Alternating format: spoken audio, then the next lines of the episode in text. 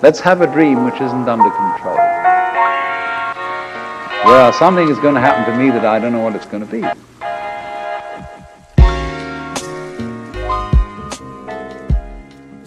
Buongiorno a tutti e benvenuti al quarto episodio del The Music Lovecast con Lord.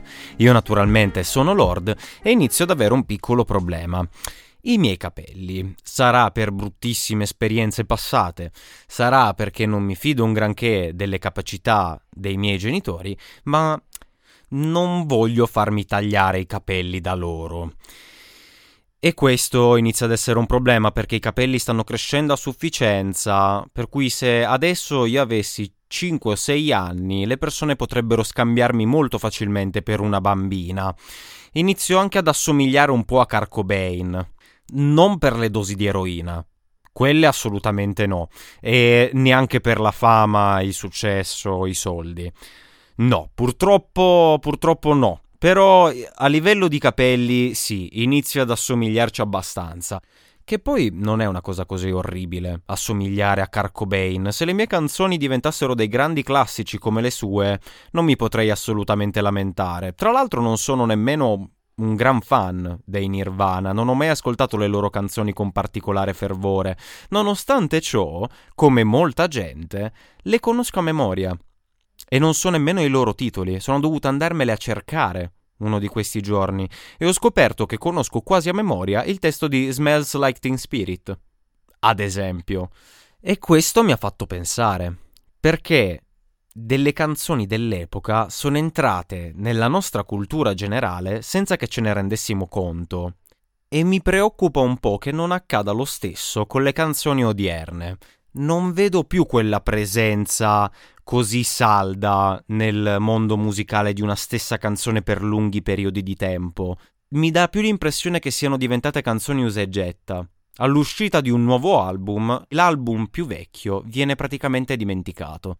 E Italo Calvino una volta disse: D'un classico ogni rilettura è una lettura scoperta come la prima. E anche questo fa pensare. Se pensate alla musica di oggi, è difficile che ad un secondo ascolto si ottengano sensazioni diverse rispetto al primo ascolto ed è ancora più difficile che al terzo ci si arrivi. Ma questo perché non c'è più una tecnica di ascolto così approfondita. Si tende a skippare piuttosto, dopo magari il primo ritornello. Quante volte vi è capitato di vedere ragazzini che ascoltavano mezza canzone e poi tac, la successiva? Ed è quello che un po' sta mandando avanti questo mondo della musica, fatto di tormentoni estivi e album che escono uno dopo l'altro in continuazione. Del resto la scena musicale è satura, ma non solo nel mondo rap, in tutti quanti i campi, in tutti quanti i generi. E l'avvento di internet credo che sia stato il punto di rottura, perché sì ha creato molto più spazio per i nuovi artisti e ha dato la possibilità di farsi ascoltare da numerose persone, però allo stesso tempo è andato a creare questa condizione per cui la musica deve essere veloce, rapida, arrivare subito all'orecchio e questo la rende estremamente meno incisiva rispetto alle vecchie tracce. Pensate solamente a quando un tempo si comprava un disco a scatola chiusa, non si sapeva nemmeno come sarebbero state le tracce al suo interno e quello che prendevi lo ascoltavi. Non c'era niente da fare, che ti piacesse o meno al primo ascolto, lo ascoltavi due, tre, quattro volte finché non arrivava a piacerti. E ormai chi cazzo compra i CD. Nessuno, la musica si ascolta su Spotify, si ascolta su SoundCloud, su iTunes, su Deezer e se c'è qualcosa che non ti piace, skippi. Non c'è nemmeno bisogno di stare ad ascoltarla pensando ci ho speso sopra dei soldi, perché tanto puoi semplicemente andare avanti, andare alla successiva. E ormai i CD si comprano solo più per supportare gli artisti che ci piacciono, Tanto per ascoltare la canzone di per sé basta andare su Spotify, 10 euro al mese e hai un catalogo vastissimo con artisti che non conoscerai mai in vita tua perché non hai il tempo di ascoltare tutte le canzoni presenti. Quindi non serve più Però se mi fossi basato su questo metodo di ascolto, ad oggi non ascolterei Obo Johnson. La prima volta che ho sentito Peach Scone mi sarei voluto tagliar via le orecchie come fece Beethoven.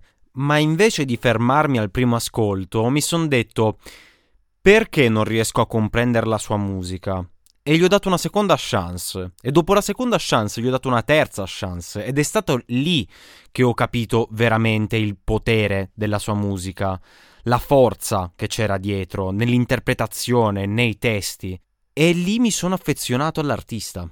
Ho iniziato a seguirlo assiduamente e tutta la musica che ha prodotto ad oggi non mi ha mai deluso. Solo che è difficile che questa cosa venga fatta dalle persone e va ulteriormente a dare importanza invece ai grandi classici, alle canzoni che conoscono già tutti e che quindi vengono ancora più elevate a musica imbattibile, a musica irraggiungibile. Certo, l'apporto che danno gli artisti odierni sicuramente non va ad aiutare da questo punto di vista. Tuttavia è così che il mondo della musica funziona.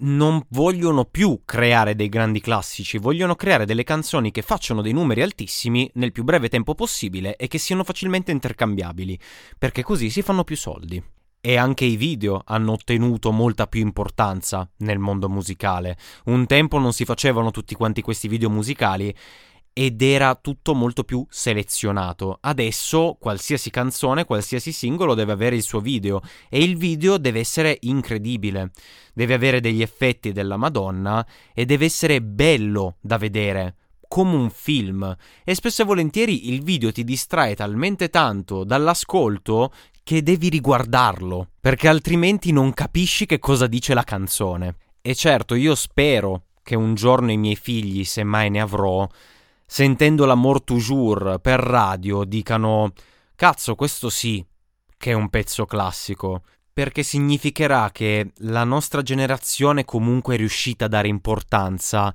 ad alcune delle tracce che sono uscite durante gli anni. Però questo non possiamo saperlo e non potremo saperlo per altri 10-15 anni, quindi per adesso non mi resta che incrociare le dita e supportare il più possibile i miei artisti preferiti, andando ai loro concerti, comprando i loro CD, condividendo le loro canzoni con eh, i miei amici e riascoltando le loro tracce. Voi cosa ne pensate? Ci sono delle canzoni che secondo voi passeranno alla storia e diventeranno dei grandi classici o anche voi avete i miei stessi dubbi?